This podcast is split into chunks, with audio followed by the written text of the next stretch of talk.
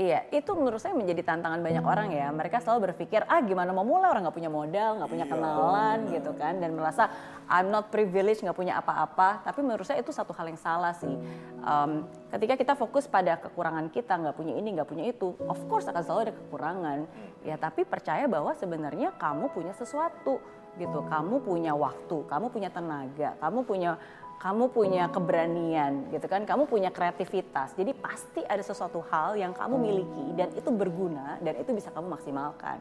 Nah, jadi pada saat itu ketika saya mulai di Singapura, ya udah saya sadari memang saya nggak punya uang, nggak punya kenalan, nggak punya koneksi, tapi saya punya waktu, saya pu kuat. punya keinginan kuat, saya punya energi gitu kan. Ya udah saya gunakan itu, saya kerja gitu. Walaupun dalam tanda kutip seakan-akan kayak kerja kerja kasar ya, keringetan gitu kan, kerja keras. Banyak orang mungkin anak-anak muda berpikir, ah nggak oke okay lah kerja tuh harus kerja cerdas, nggak boleh keringetan. Kalau kamu keringetan itu berarti kamu nggak cerdas sebenarnya. Tapi justru menurut saya no, uh, I have a growth mindset.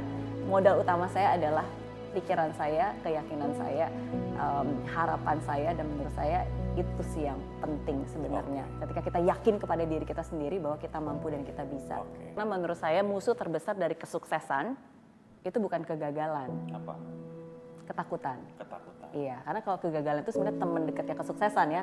Mereka itu saling membantu. Tapi musuh terbesar kesuksesan adalah ketakutan. Okay. Takut gagal, takut dipermalukan, takut rugi, takut, takut gengsi, gengsi ya, ya kan. Jadi rasa takut itulah yang membuat kita akhirnya nggak nggak melakukan sesuatu yang harus kita lakukan, yang membuat kita nggak maju, nggak membuat kita ngambil tindakan. Sedangkan kita tahu kalau kita nggak bergerak, kita nggak maju, kita nggak ngambil tindakan, nggak ke mana-mana, ya. ya kan.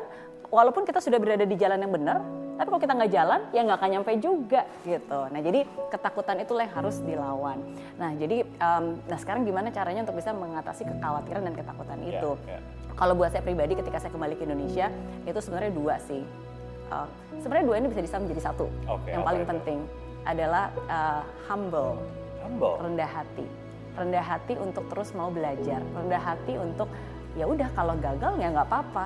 Maksudnya sometimes kadang-kadang ketika kita sudah berada di dalam sebuah posisi di mana sudah berhasil, udah dikenal, dan ketika kita memulai sesuatu yang baru kembali ke Indonesia, pasti kan banyak orang yang melihat bisa nggak ya, gitu kan, berhasil nggak ya, gitu.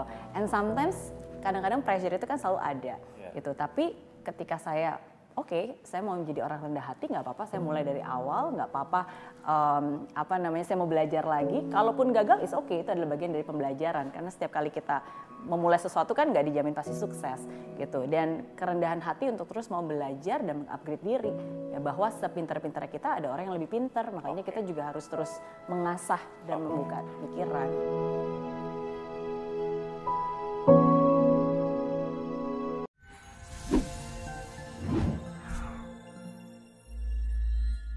Aplikasi Mary Riana tersedia lengkap video-video YouTube terbaru saya, artikel yang up to date, post inspirasi, koleksi merchandise, workshop dan seminar yang bisa kamu dapatkan free dan download sekarang juga gratis.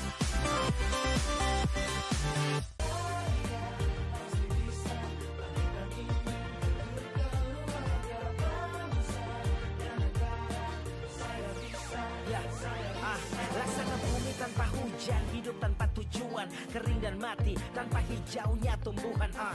Demikian kalau mimpi tak kunjung terjadi